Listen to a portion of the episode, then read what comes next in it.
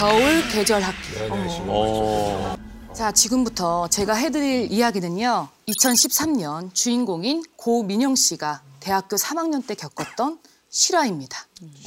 민영 씨 학교는요. 성북동에 위치한 대학교였는데요. 당시 민영 씨 학과는 학과 건물이 따로 없어서 이 건물 저 건물 전전하는 떠돌던 신세였대요. 근데 3학년 겨울 방학을 앞두고 드디어 학과 건물이 생긴 거예요. 신축 건물이라 깨끗하고 다른 학과생들처럼 개인 사물함까지 배정받아서 너무 좋지.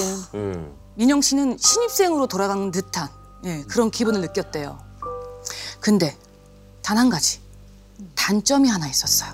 뭐죠? 건물이 새 건물이다 보니까 드나드는 사람이 거의 없었던 거예요. 아, 좀 무서운데. 그래서 강의가 없던 시간대에는 묘한 서늘함이 느껴질 정도였대요.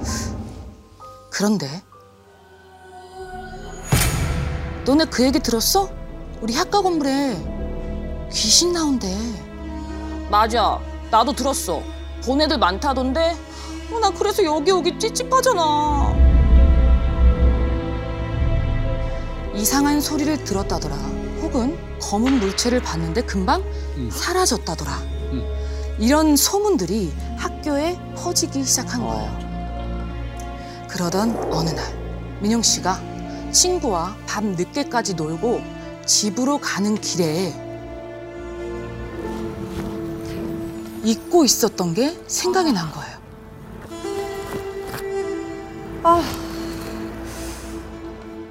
과제를 잊고 있었던 거예요. 근데 또 하필이면 이 과제 제출에 꼭 필요한 책을 설마. 사물함에 두고 온 거예요. 들어가야지 뭐. 들어가야 되는 하지 마. 어떻게 해야지? 이 늦은 밤에 가야 되나?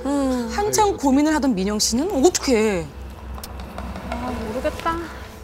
그 늦은 시각에 학교 건물로 향하게 됩니다.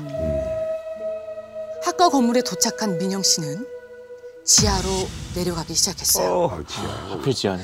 학과 건물 지하는요. 아주 기다란 통로가 있는데 그 통로 끝에 사물함이 있었거든요. 구조가 최악이야, 최악이야. 그렇게 계단을 내려가 지하에 발을 딛는 순간 사람 하나 없이 시꺼멓게 뻗어 있는 지하 통로가 보였어요. 사실 올 때는 사람이 그래도 한두 명 정도는 있겠지 생각을 했었거든요. 근데 어떻게 여기까지 왔는데 책을 찾아가지고 가야죠. 난 못해.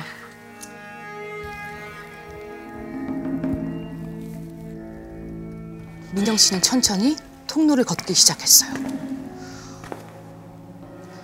밤이 되고 사람까지 없으니까 발소리가 선명하게 울릴 정도로 고요한 게 정막감까지 돌더라고요. 야! 깜짝 놀라서 뒤를 휙 돌아봤어요. 아무도 없는 거야. 어, 야라 했는데. 불렀는데. 뭐야, 내가 잘못 들었나? 싶어서 다시 걸어가기 시작하는데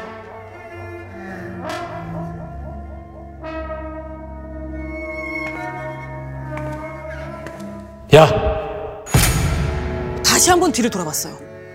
근데 또 없어. 없어? 아무것도 안 보여요. 그러던 그때 통로 군데군데 튀어나와 있는 기둥이 눈에 들어오는 거예요. 혹시 누가 그 기둥 그림자의 몸을 숨기고 있다면 오우, 너무 무섭다. 어. 안 보일 수도 있겠다 싶은 생각이 들었던 거죠. 민영 씨는 한 걸음 한 걸음 발을 뗐죠. 몇 걸음을 떼던 민영 씨는 순간 내 발소리가 아닌 또 다른 발소리가 또 같이 들리는 거예요.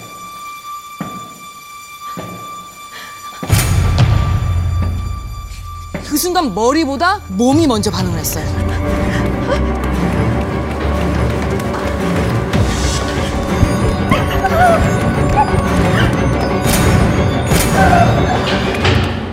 통로 출구 문턱을 넘는 순간 귓가에 남자의 숨이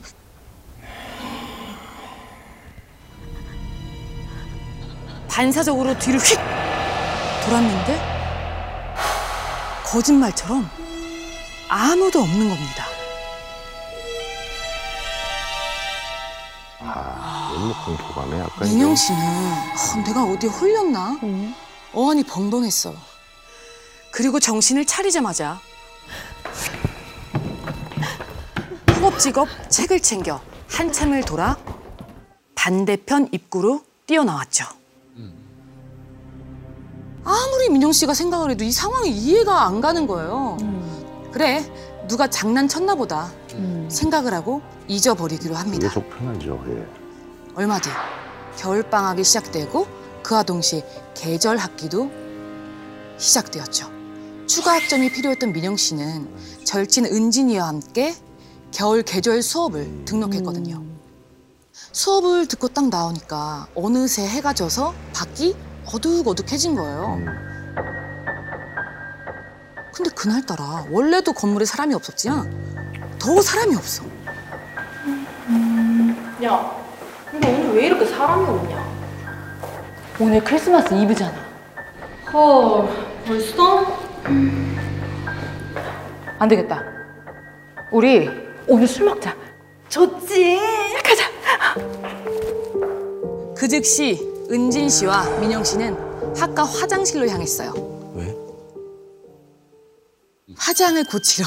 이 밤을 찢어야지. 네. 화장을 좀 더 진하게 하기 위해서 화장실로 갔죠. 우리 오늘 술집 갈래? 술집? 아, 주점이 괜찮나? 아니다. 우리 클럽 갈래? 클럽? 어. 나 클럽 한 번도 안 가봤어. 클럽도 안 가보고 뭐 하는 거야, 진짜? 오늘 클럽 가는 거야? 그 순간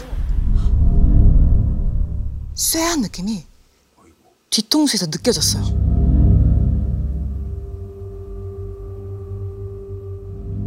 화장실 칸 문 위에 창백한 남자의 얼굴이 이렇게 거울로 두 사람을 오. 노려보고 있었던. 민영 씨는 그걸 보고 눈이라도 마주칠까봐 고개를 푹 숙였어요. 척 해야 돼. 나 전에 지하에서 만났던 그 남자 아니야? 어.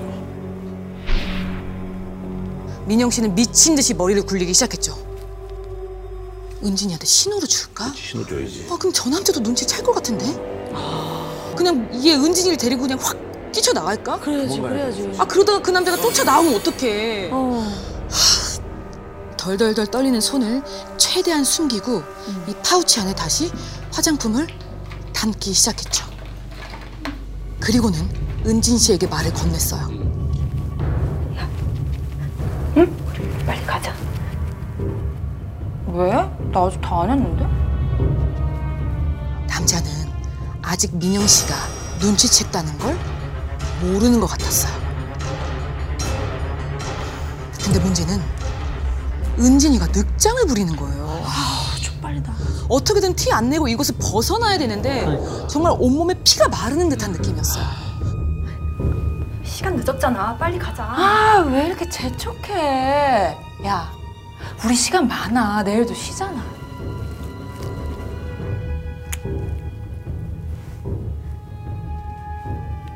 아, 안 갈 거냐고. 아우, 야! 야, 누가 쫓아와? 너 혼자 가. 나 알아서 하고 갈 테니까. 그 순간 섬뜩한 생각이 들었어요. 아 진짜 씨. 놓고 갈까? 그럼 나는 살 수 있지 않을까? 화장실 입구랑 내가 더 가까운데 나 혼자 그냥 빠져나가면 은진이가 여기 남아 있겠다. 도망친 사람을 굳이 따라오진 않을 것 같은데 그런 생각이 들었던 거죠. 그런데 그때 민영 씨는 다시 거울로 그 남자의 얼굴을 흐긋 쳐다봤어요. 그때 어, 남자의 입이 광대 끝까지 쭉 찢어지는 겁니다.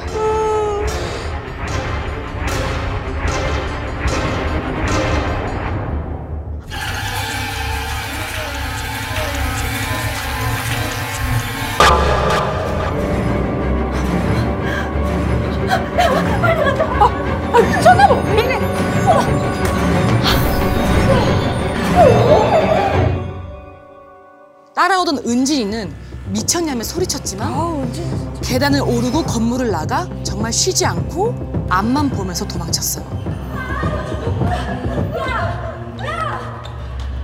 그리고는 저 멀리 다른 사람들이 보이는 순간 다리에 힘이 팍 풀리면서 참았던 눈물이 후두둑 하고 떨어져 버렸죠. 얼마나 무서웠을까.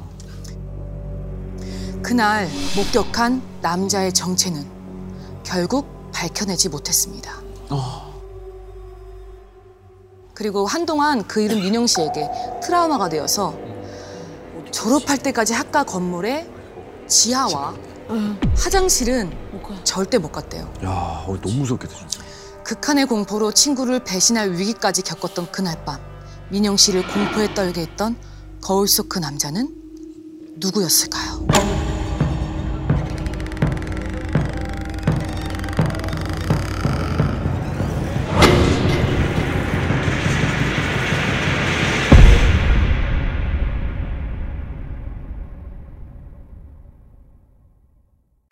더 많은 이야기는 목요일 밤 MBC 심야 괴담회에서 들을 수 있습니다.